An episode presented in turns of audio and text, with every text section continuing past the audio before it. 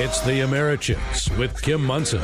The most important story. Out here in Colorado, we had a sex education bill that was passed. It was signed by the governor and put into law. I just can't believe what is happening to uh, public education. The latest in politics and world affairs. We are now using policy that if you don't affirm something, that they use policy then to take away your businesses. And opinions and ideas that prepare you to tackle the day ahead. Kids are just being bombarded with darkness. It's the Americhicks, dissecting issues as right versus wrong instead of right versus left. You know, we need to get back to letting our kids be kids. Agree or disagree, let's have a conversation. Uh oh, guess what day it is? Guess what day it is? Leslie, guess what today is? It's hump day. I guess it's Wednesday, isn't it, Steve? Yes, it is. Hey, welcome to the Americhicks, where we uh, dissect these issues as right versus wrong. Instead of right versus left, agree or disagree, we need to be having conversations. And purpose of this show is to talk about important issues, help you get your brain around it, so that you can talk with your friends and your family in reasonable and calm voices. Uh, because uh, we're in a great battle of ideas today in America, and uh, this is what we need to be doing. I got a great show planned for you today. Uh, Karl Honegger has a very important piece in Complete Colorado regarding early childhood taxing districts. Uh, this is going to, we're going to talk about this in the second segment. This is a head scratcher to me. So th- it'll be great to talk with Karl about that. And then in segments uh, three and four, we'll be talking with former state senator Kevin Lundberg regarding the Gallagher Amendment, uh, Tabor, the Taxpayers Bill of Rights, and Amendment 23. There's uh, percolating out there a couple of things. Actually not percolating with proposition cc uh, that's something that's been referred to the legislature for this uh, november's ballot to basically uh, say that uh, we it's asking that we give permission to t- to take away our tax our uh, tax refunds our uh, over a, very generous formula of population plus inflation that we would give those tax refunds away forever so not only are we speaking for ourselves, but we are taking away the vote and voice of the generations, our children after us, regarding those tax refunds. And so uh, we'll be talking with uh, Senator Kevin Lundberg about that. It's important to remember, you know, when we look at these issues, uh, it's freedom versus force, force versus freedom.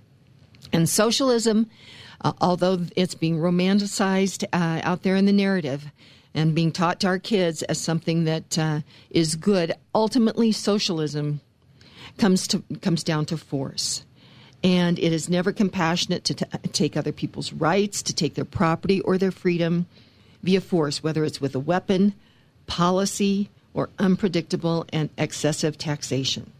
And we are seeing the socialization, the movement in transportation, education, energy, housing, and water. And that's why we need to understand what's going on out there and take a stand for freedom. And so that's why we do this show and want to say thank you to producer Steve, to Zach, Patty, and Keith for the good work that you do. And thank you to each of you that are listening out there. Each of you, you are treasured and you are valued. Uh, so the British Open is going on right now, and I uh, thought, uh, you know, let's get some golfers' quotes. And uh, so Jack Nicklaus, the great golfer, he says achievement is largely the product of steadily raising one's level of aspiration and expectation. Again, achievement is largely the product of steadily raising one's level of aspiration and expectation. And uh, today's funnies, I I love this one. I, I heard this a long time ago, but it's a good one. A golfer, a golfer was standing on a tee overlooking a river and then sees a couple of fishermen and says to his golfing partner, Look at those two idiots fishing in the rain. Uh, yeah. and we have statistics to show how many golfers were struck by lightning. okay, let's jump into some of the uh, headlines out there. There is so much to talk about. I, oh. I, where, where do you start? I, I, I don't know for sure where to start. I'm still, you know, this whole immigration thing. You know, the uh, the uh, squad uh, uh, the Quad Squad, I guess that's who, who they are. Let's see those four freshman uh, representatives. These these women, I think, are a product of our um, uh, I don't know. I I want to say of our public education system, they don't have a, an appreciation for the American idea. I don't think they understand the American idea. Of course, Ilhan Omar, uh, she is um, um, an immigrant, and uh, she can and, and she's uh, a Muslim. She seems to actually. Did you hear that sound soundbite? Are you the one that gave me that? There was a soundbite that I heard of her yesterday. Maybe it was on the Mike Gallagher show I think that's what it was, where she was actually you know, kind of talking about uh, that she was supportive of one of the Muslim organizations, the terrorist or- organizations. And my friends, we have to be really careful about what's what's going on here about the people that we elect. And so these four young freshman uh, congresswomen, uh, you know, did this uh, news conference, and of course they're in a tiff with Trump and uh, you know, I think he was actually incorrect on a couple of things. I think that he said that they were all immigrants, and they're not. Some of them are, you know, uh, children of immigrants. But I think ultimately the bigger picture is is they are all open borders. They are all, um, you know, really, I, I would say anti-American. And uh, so this is a big fight that's going on regarding immigration. And Trump is the first president to really understand that. Uh, so let's let, we're going to go to the national article here. This is one from Fox News. It says the Trump administration announces a major crackdown on asylum seekers. Says the Trump administration on Monday announced a sweeping new policy that's tightening restrictions for asylum uh, seekers in a move that could drastically reduce the number of Central American migrants eligible to enter the United States in this way. The new rule, published in the Federal, Federal Register would uh, require most migrants entering through America's southern border to first seek asylum in one of the countries that they traversed, whether in Mexico, in Central America, or elsewhere on their journey. In most cases, only if that application is denied would they then be able to seek asylum in the United States. This is sure to ignite a new firestorm over the administration's immigration approach. Uh, the new policy follows the Trump administration's migrant protection protocols, commonly re- referred to as the Remain in Mexico policy. Under that policy, asylum seekers were often told to go back to Mexico to wait hearings rather than to be allowed to remain in the U.S., and Democrats rallied against that policy, with 2020 hopefuls Beto O'Rourke calling it inhumane. Now, my friends, uh, first of all, uh, I think that we touched on it yesterday, but somebody is down there organizing these people to to come from Central America and to come, you know, through Mexico to the southern border. And uh, you know, I think that we talk about. I talked about the uh, uh, homelessness industrial complex. I, I, I think there's a a uh, affordable housing industrial complex, and I think that there is probably an immigration attorney industrial complex as well. I mean, there's people down there. There's organizing them. There are attorneys that are representing them, and we have to ask why do we have people that are so, so supportive of people coming across the border illegally? They go into the shadows. We don't know, even like from a vaccination standpoint, what kind of diseases are coming across. We see this big movement to force people to um, do this big recipe of uh, vaccinations for their kids. And that's a whole other conversation. But yet, these same people that are advocating for that are also advocating for people to just come across the border. We don't know anything about them. They go into the shadows, and uh, and many of the people that might be coming here for a better life are being trafficked. They're being uh, hurt as they're on their on their way up here. So there's nothing humane about this. So we have to say, what's what's the um, what's the end game, Steve? What is the end game? I actually think it's about power. I think that that that uh, Democrats realize that they can't win elections on the the things that they are pushing forward. Once we see that what what's you know the actual results of of their policies, I think people are saying, "Wait a minute, we don't want that."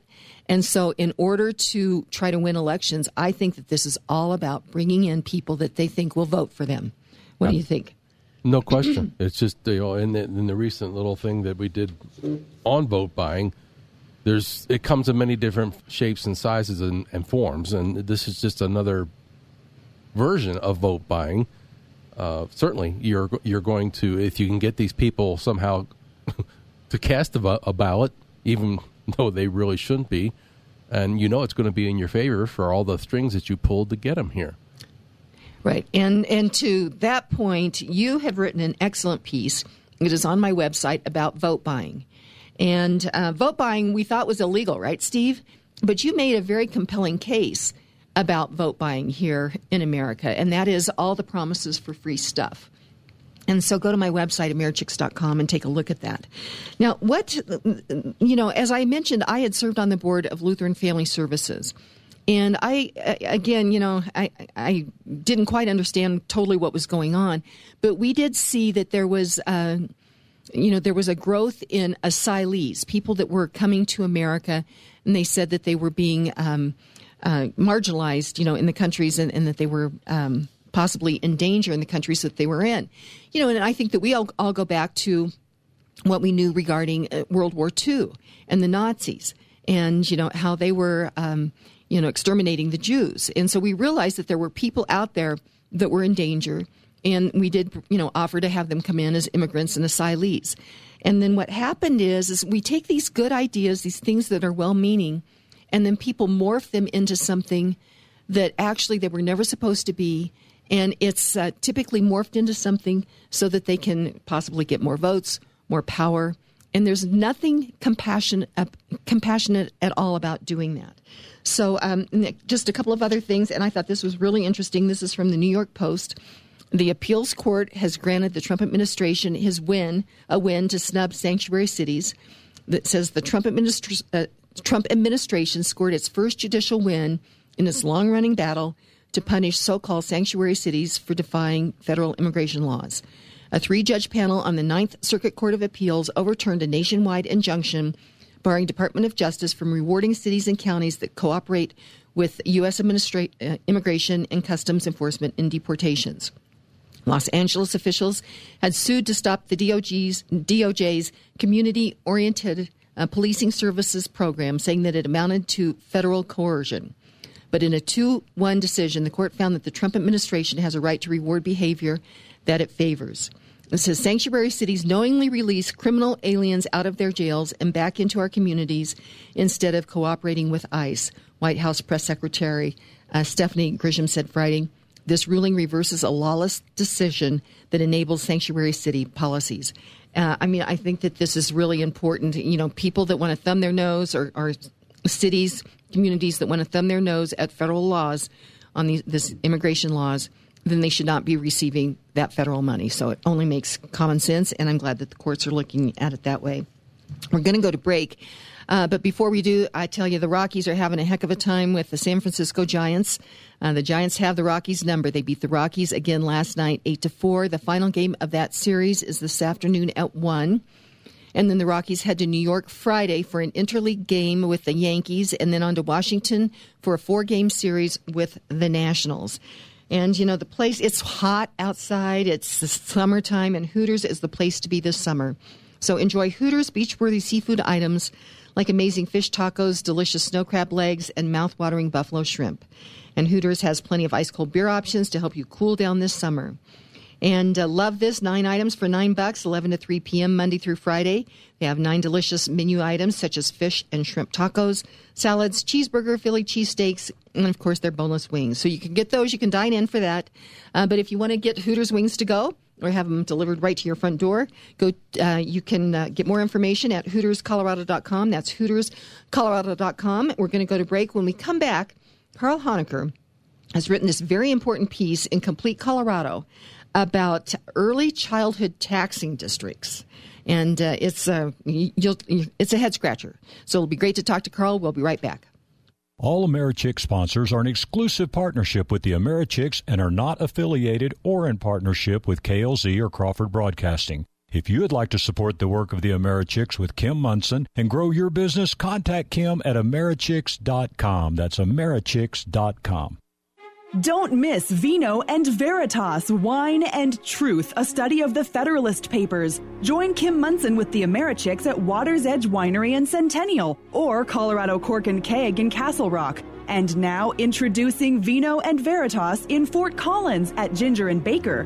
Kim Monson with the Americhicks would like to thank Presidential Wealth Management Loveland for sponsoring the new Vino and Veritas in Fort Collins. In Denver and Castle Rock, Kim would like to thank Presidential Wealth Management Denver and YourTownTaxpayers.com for their generous support. Vino and Veritas Wine and Truth, a study of the Federalist Papers. Sign up today at Americhicks.com.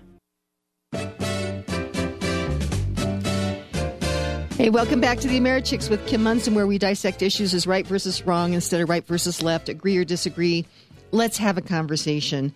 And uh, really uh, excited to have on the line with me Karl Honegger. He has written a very important piece. It is in Complete Colorado. How you can find it is go to CompleteColorado.com. And they do a great job. They aggregate from um, news sources from all over the state and uh, we'll have that all, all, those different articles on there. But if you click on the banner at the top, that's where they have original content, and that is where Karl Honegger's piece is. And so, Karl, welcome. Uh, how are you doing this morning? Doing pretty good. Excited to talk about this important topic. Okay, well, let's jump in here. An early childhood taxing district. What on earth is that? Well, so there's actually no law in Colorado that prevents um, local governments from um, funding and subsidizing preschool or getting involved in the market in preschool and daycare. So this was kind of surprising, out of the blue um, piece of legislation that was passed. Um, it's going to go into effect on August 2nd, and it will allow um, local groups to submit proposals to create a taxing district, um, kind of similar to how you've got a fire district in your area. Um, it may not be it may cover your county or more than your county. Um, it's got a board that's usually elected in around May.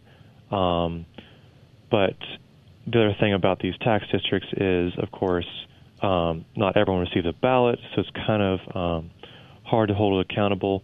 But what the money would be spent on is anything, I guess, education related from birth through eight years old. Um, and so that's really where it gets concerning is what the actual effects that this could have on our children.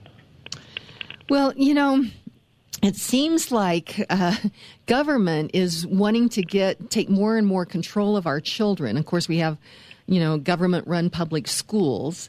Uh, and uh, you know, I, going back, I think that all of us think that educating our children is an important thing, but we've moved away from uh, teaching them about you know the, the big things of education. You know, why are we here? What are we to do with our lives? You know, give them the tools to be successful. To uh, now we're legislating.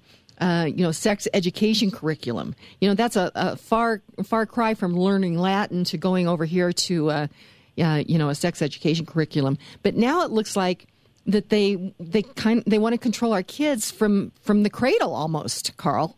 yeah, and this is actually an agenda. Um, the term to understand this is really cradle to kindergarten. And so to put this in perspective, uh, I don't know if you were at the Western Conservative Summit I, last I, week. I was on Saturday night. Yeah, so on Friday, um, you probably heard that Governor Polis talked um, right. in front of everybody, and he mentioned that he funded kindergarten. Um, but really, if you look at a TED Talk, he said he believes that actually uh, quality zero through age four education programs, we can come closer to ending poverty than anything I've seen, is what he said. So while he has, you know, focused on kindergarten, he wants to fund uh, preschool.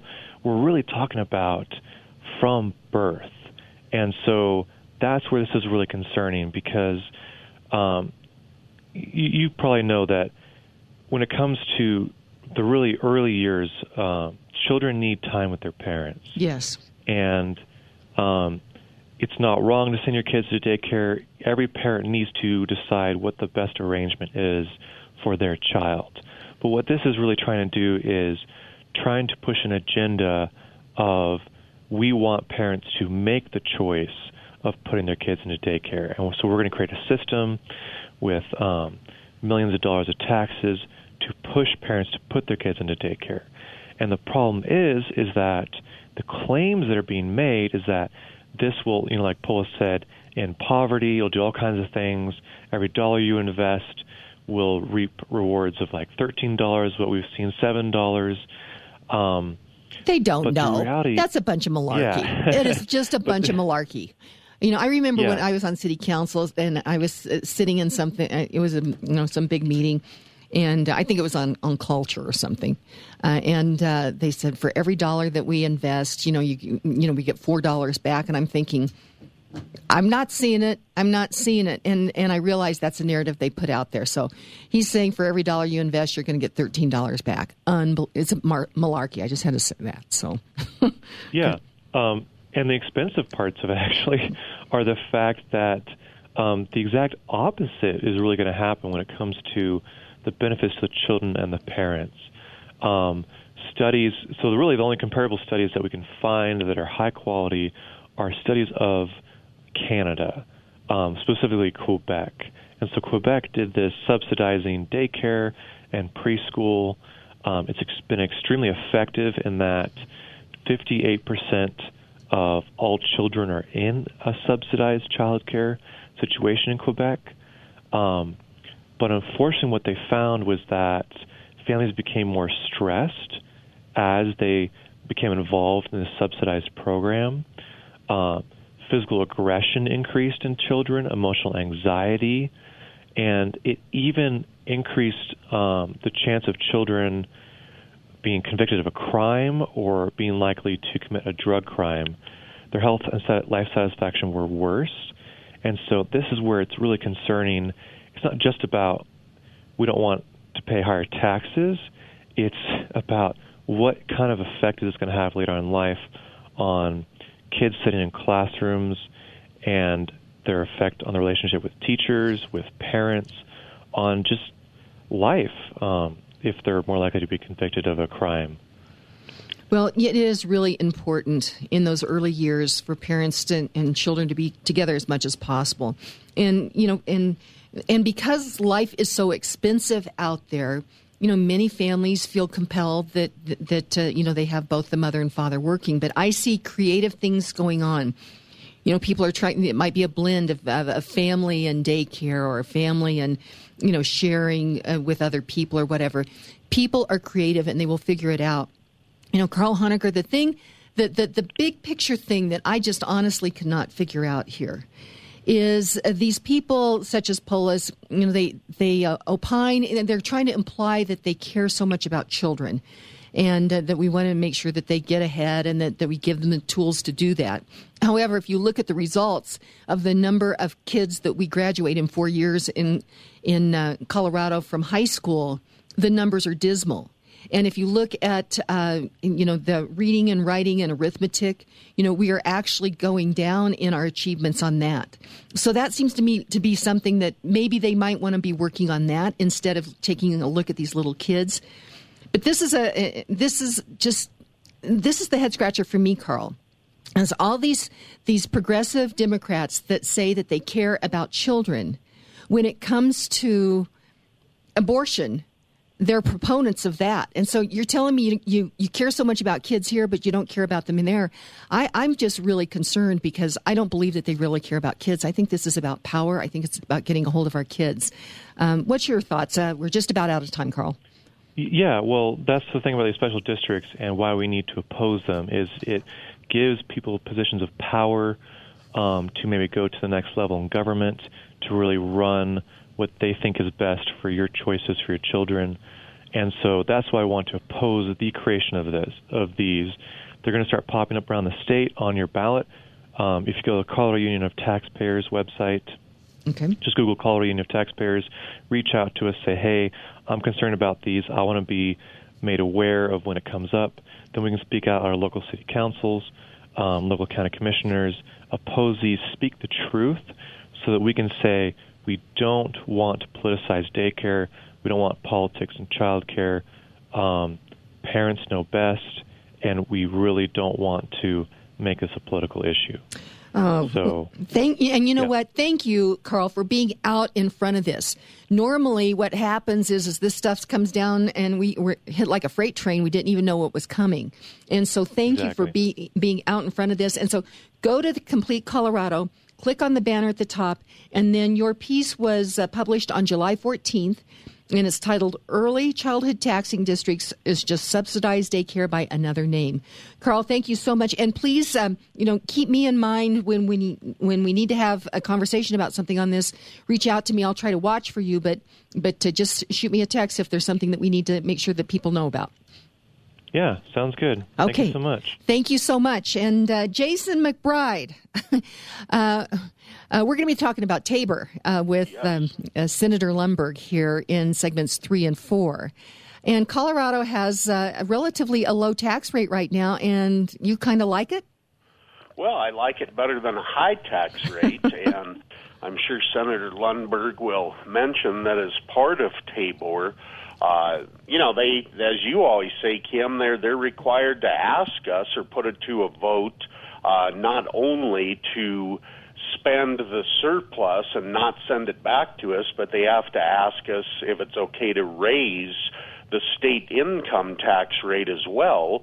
And if they get rid of Tabor, then you know it's going to make it easier for them to just raise that rate. But you're you're right, Kim. Now there's seven states in the country that don't have a state income tax at all, but of the ones that do, Colorado's pretty low. We're at about 4.63%, which is our state income tax rate.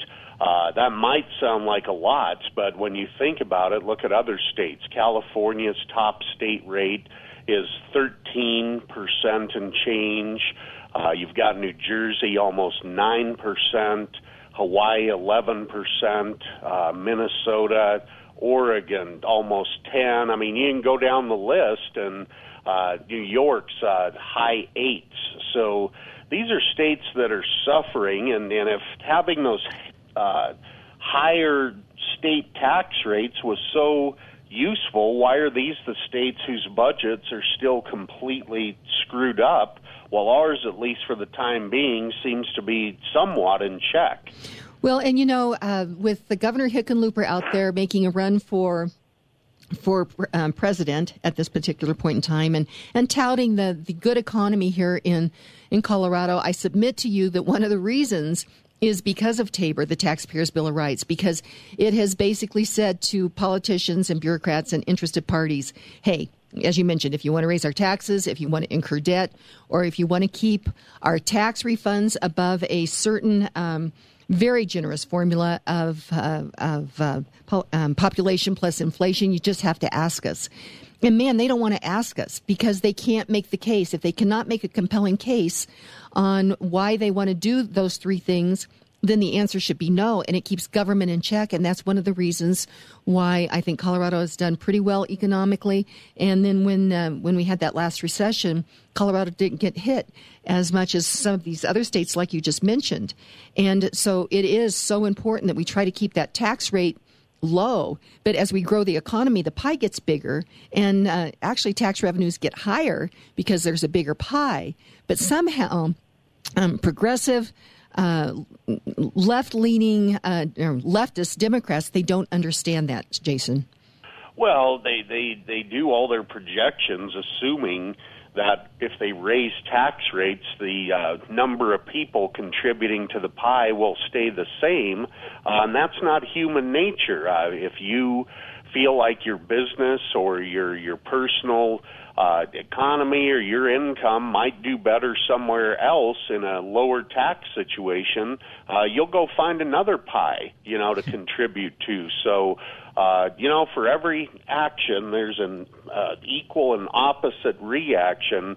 Uh, you raise up the state taxes, and then you may have people and businesses that say, "Well, I'm going to go elsewhere," and end up with less revenue. Well, and you're seeing that. You're seeing people move away from New Jersey, New York, California, Illinois. And so it's very important that we protect that. That's why we have these conversations. So Jason McBride, thank you so much. And and if you want to talk about your personal economy, I mean that's what really matters.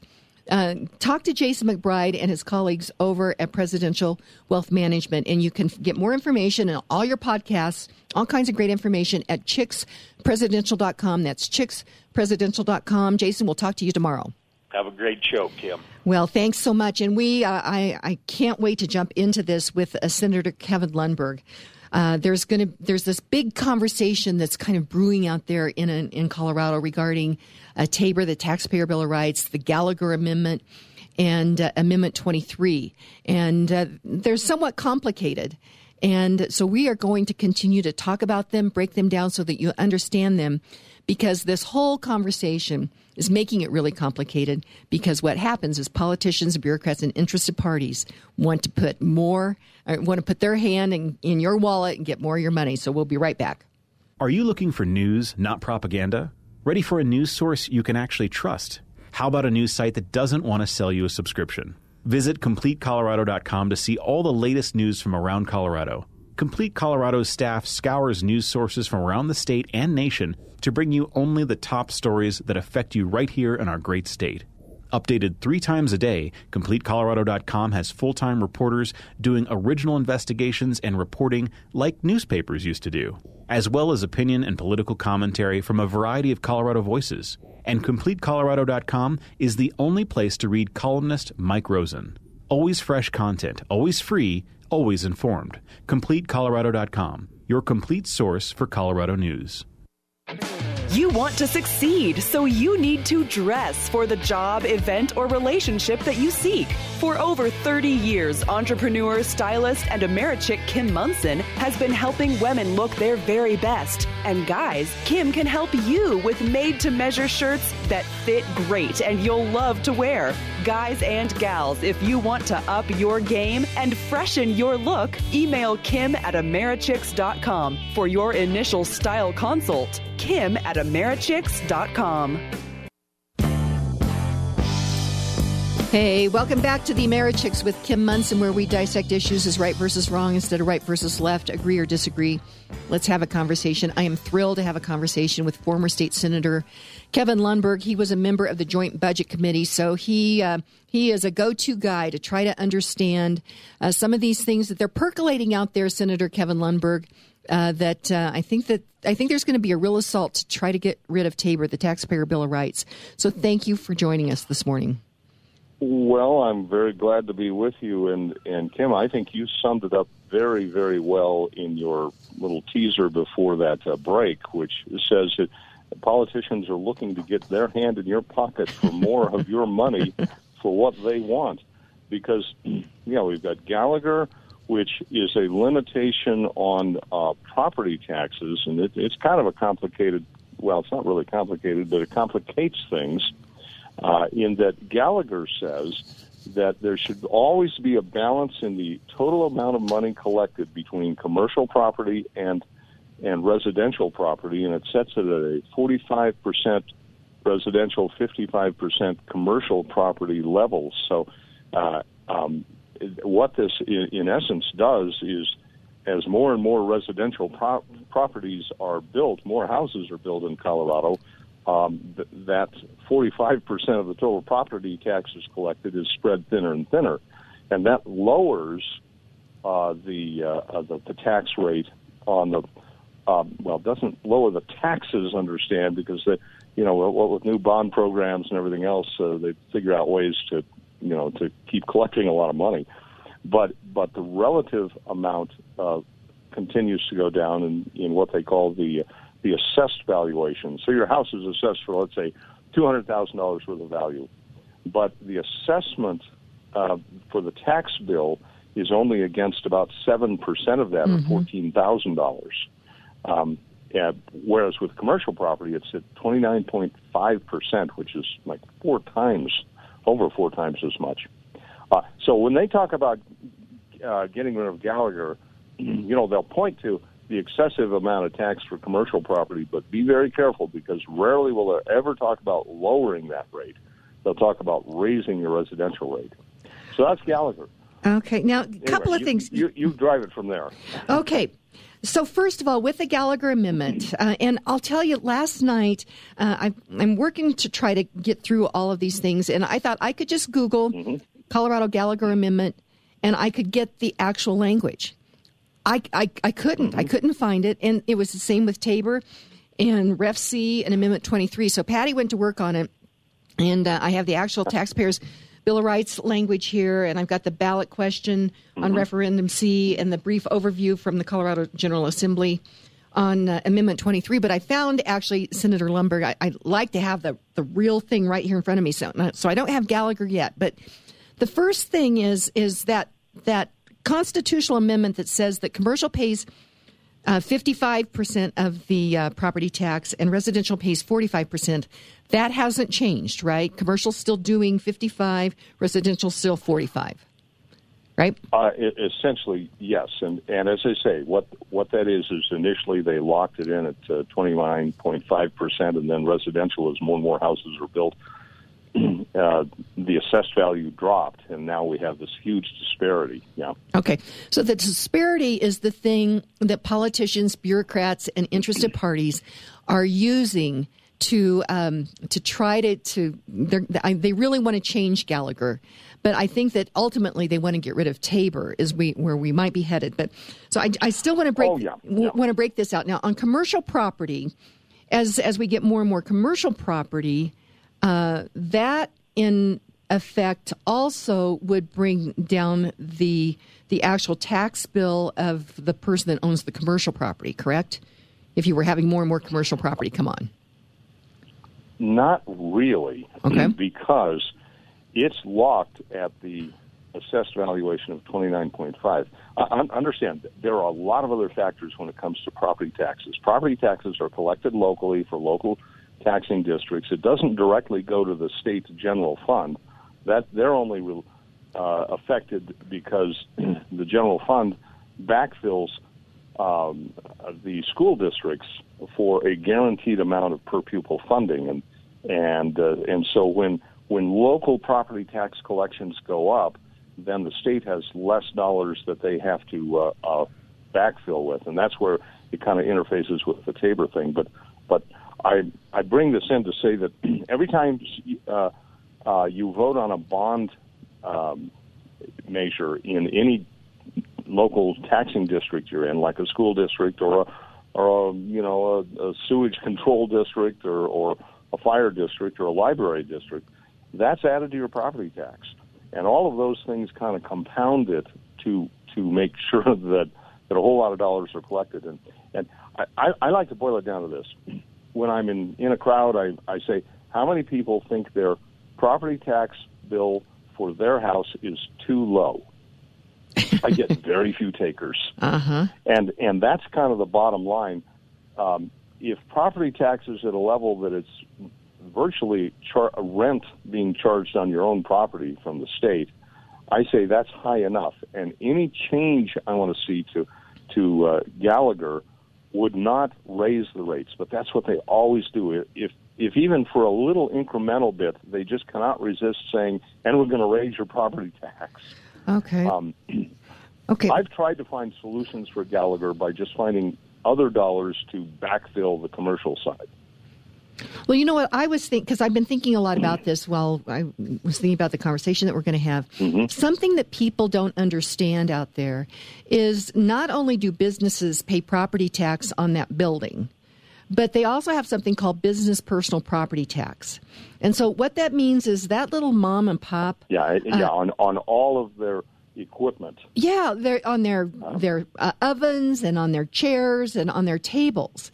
So, if in fact these politicians and bureaucrats or interest parties are so concerned about the tax burden of commercial property, which that's kind of what they're implying, um, how about maybe we get rid of that business personal property tax? That would be a way to give commercial businesses tax relief.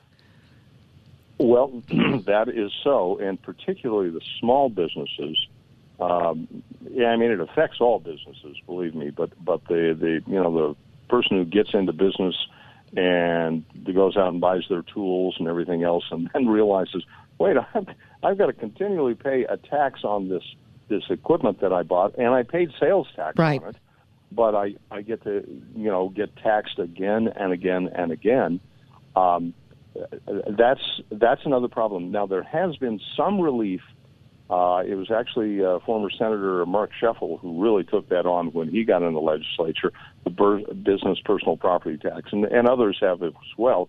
And what they've done is is is they've made a a, a lower standard. So if you've only got, I, I don't know what the number is, I think about ten thousand dollars worth of equipment, then you're not subject to that tax. But um, uh, but you're right. Business personal property tax is somewhat unique to Colorado. Not in, I'm not. If uh, if any other states have it, it's very few, uh, and it really comes to bite uh, businesses.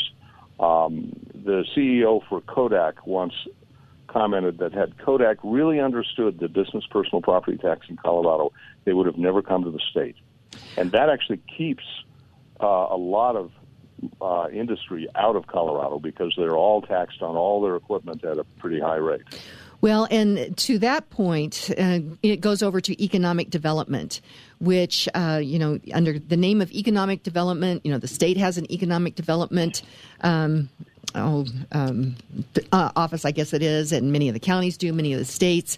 And so basically, uh, what they do is they say, hey, we're going to bring in jobs, we're going to bring in these businesses. This will be good because we'll bring in more jobs, businesses, it'll, you know, keep uh, um, uh, property values up.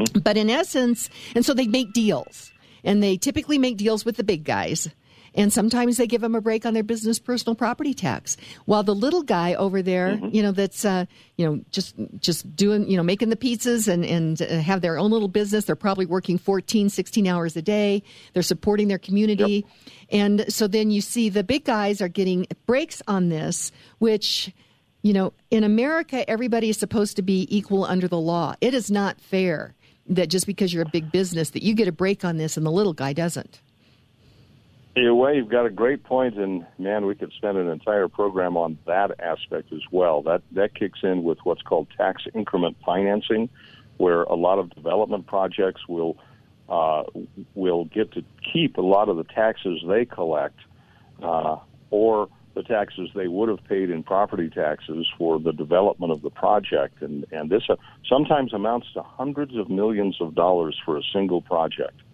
and and yeah, you know, go on and on. I, I feel like I'm leaving the rest of it behind, though. It, it, it does get complicated. You know, if I could boil it down to simply say, whenever there is a discussion on changing Gallagher, make sure that what they're really intending on doing is giving tax relief, not and we're going to raise your taxes a little bit. You know, it's it's kind of like you know when the state back in the Roy, Roy Romer governor days. Um, the the state um, went to a flat tax, and I was rather surprised that the Democrats, like Romer, went along with it. Well, years later, figured out that that's because when we went from a graduated income tax to a flat tax, they they changed it so that they were collecting about ten percent more income tax. Aha. But at least, but and the, so they were quite willing to go along with that. yeah, but but the great thing about it is, and as Jason McBride with Presidential Wealth Management said before we went to break, that this is a relatively low tax rate, and uh, in order to increase that, Tabor stands in the way, and that's one of the reasons why I think there's an assault on Tabor. So, Senator Lundberg, let's go to break. We I think we could continue with Gallagher, but I think you really finally got it for me. When we have this conversation, are you going to be working towards tax relief for our commercial properties, or are you trying to raise taxes on individual property owners? And again, yes. that's such that. Thank you for getting that boiled down. We still want to get through just kind of an overview of, of Tabor. We talk a lot about Tabor, Taxpayers Bill of Rights but referendum C and Amendment 23 as well. So we're going to go to break. We'll uh, this will be kind of like speed issues here when we come back, but we'll be right back with Senator Kevin Lundberg. Award winning realtor Karen Levine has 30 years of experience with REMAX Alliance. As a director with the National Association of Realtors, Karen Levine works to protect your private property rights. Karen Levine believes in home ownership.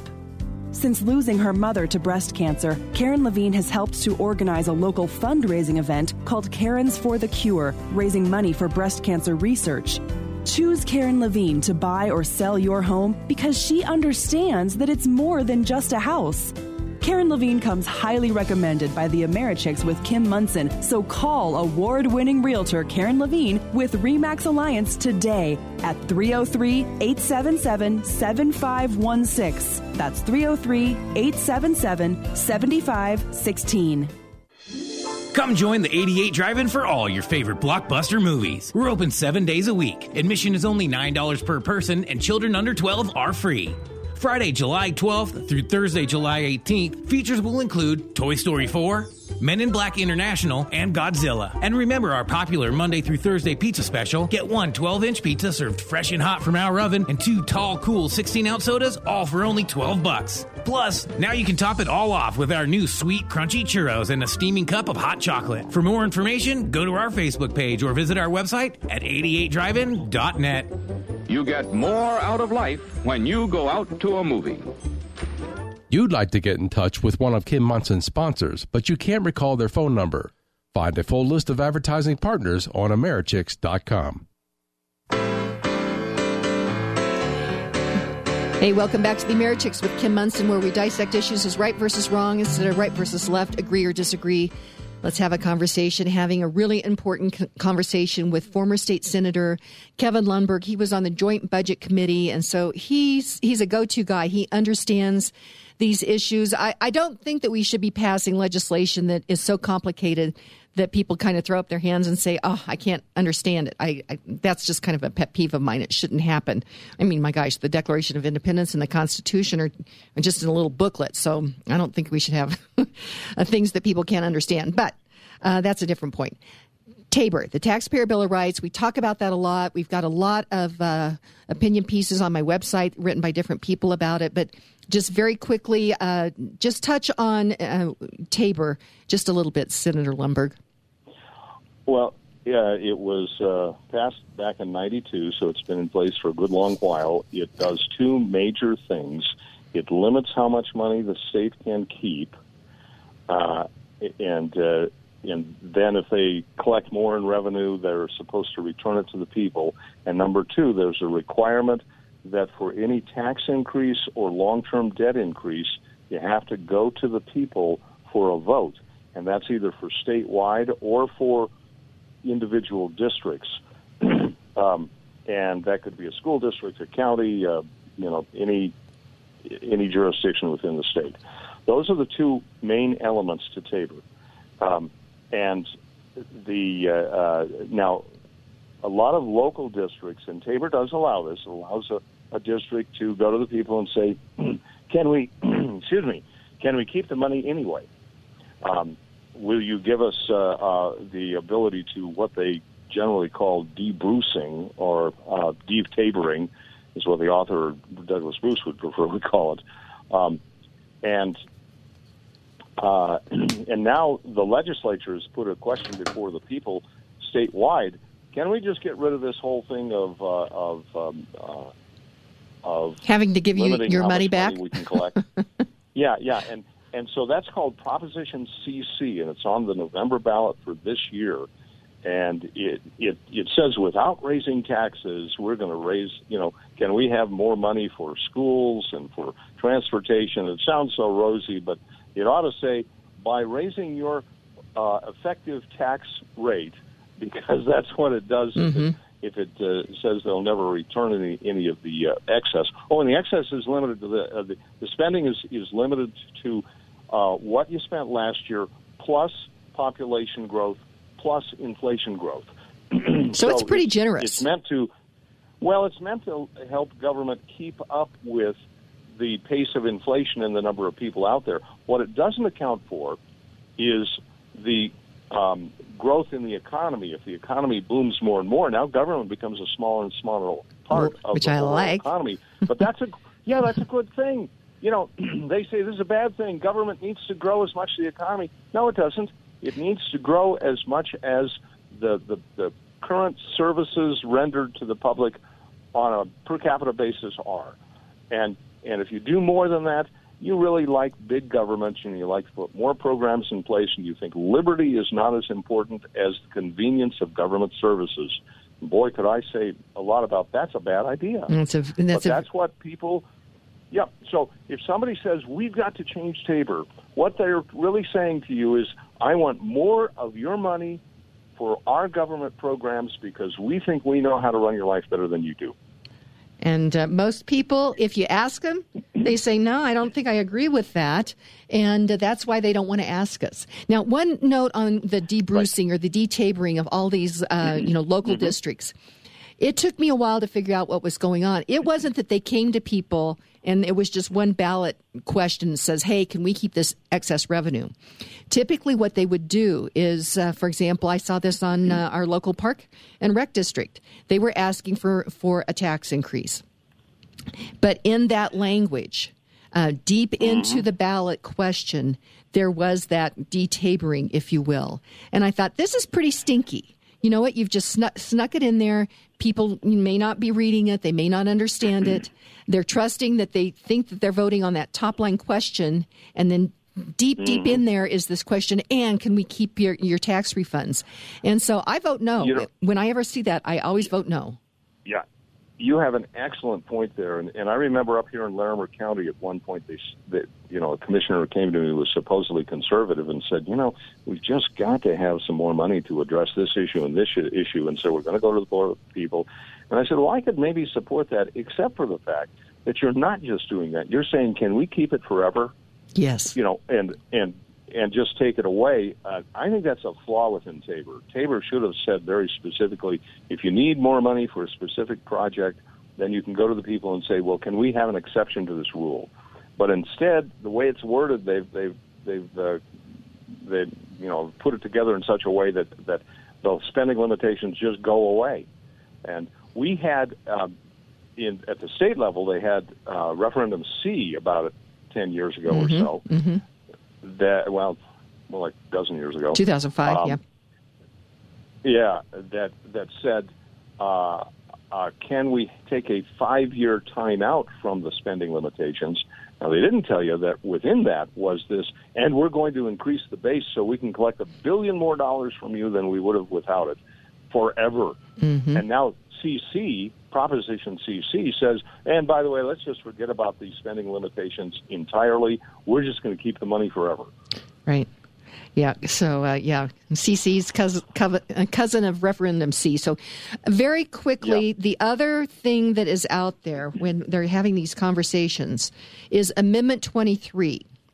And uh, this, uh, right. let's see, Amendment 23, I have a overview of uh, February 2001. But you were the first one that really explained to me, because I've heard Amendment 23 all the time. You said it was for 10 years. And I'm looking at it, and it yeah. says it was for 10 years. so why are we even right, talking about right. it? Uh, well, um, it has some provisions that, that continue on, but they're, they are the ones that have the real teeth to it. So when they throw out, oh, it's so complicated, we've got Gallagher and 23 and Tabor, and I'm like, okay, but let's clear the deck here because 23 really isn't a factor 23 requires that per pupil funding for public schools increase by inflation. And that's it. It, it was inflation plus 1, which was the real budget buster for 10 years. But uh, and it, it set up the state education fund and a few other things that, that are really fairly benign as far as how it affects. It did have an end around, around Tabor. Uh, mm-hmm. Won't get into all the details, but but the real teeth of 23 is done. It it is no longer raising per pupil funding at a inflation plus one percent level, uh, and so I think they're just they're just throwing some fog into the discussion, or they don't understand it. And don't put it past any politician for having not understood it fully. I, I was amazed. I mean, I went several years hearing all this discussion and debate about 23 and thinking, oh, you know, wringing my hands on this problem, that problem. Finally, I sat down and read it. It's about three pages long, and it takes careful, careful reading. But I looked at it and I thought, okay, here's the problem, but the others aren't really a problem. So let's stop making it a big bugaboo, you know, and, and let's let's admit Gallagher has this disparity that's put in place. Okay. But Tabor is the one that is the real gem, and I use that in a very real sense of, of our Constitution because it was the first state to say we are going to put some strict limits on how fast the the uh, government can grow on their own, and uh, that means the legislature and the governor. Yes, we elect them, but once we elect them, they just had carte blanche to do what they wanted until Tabor came along. And said, "Whoa, no, no, no! You've got to live within your means, and your means are what you've been doing last year." Right. And just one other note, I think we need to get you back and talk about some of these other things. They've been doing in runs around Tabor, which has been disingenuous by Oh, my, redefining fees, uh, uh, ta- taxes as fees, and a variety of things. But we are just about out of time. Senator Lundberg, uh, final thought for our listeners this morning. I'm going to go back to what you said originally, and that is whenever you hear this discussion from the uh, political establishment, listen very carefully to do they want more of their money or are they really trying to set something up that balances it a little bit more? Because there's some weird wrinkles in it, but but if they if they say and then we're going to raise taxes, or if then that's what they're going to do, don't let them do it. Well, that's for sure. So, Senator uh, Kevin Lundberg, thank you so much. Uh, and we're going to continue this discussion because they're ramping up. And ultimately, what's in the crosshairs is uh, what's left of Tabor so far. That's the Colorado's Taxpayers Bill of Rights, and we need to stand. And on that note, uh, thank you, Senator Lundberg. Um, um, Natalie Menten has uh, put together a Tabor boot camp, and for more information, go to that. It's at coloradoengage.com.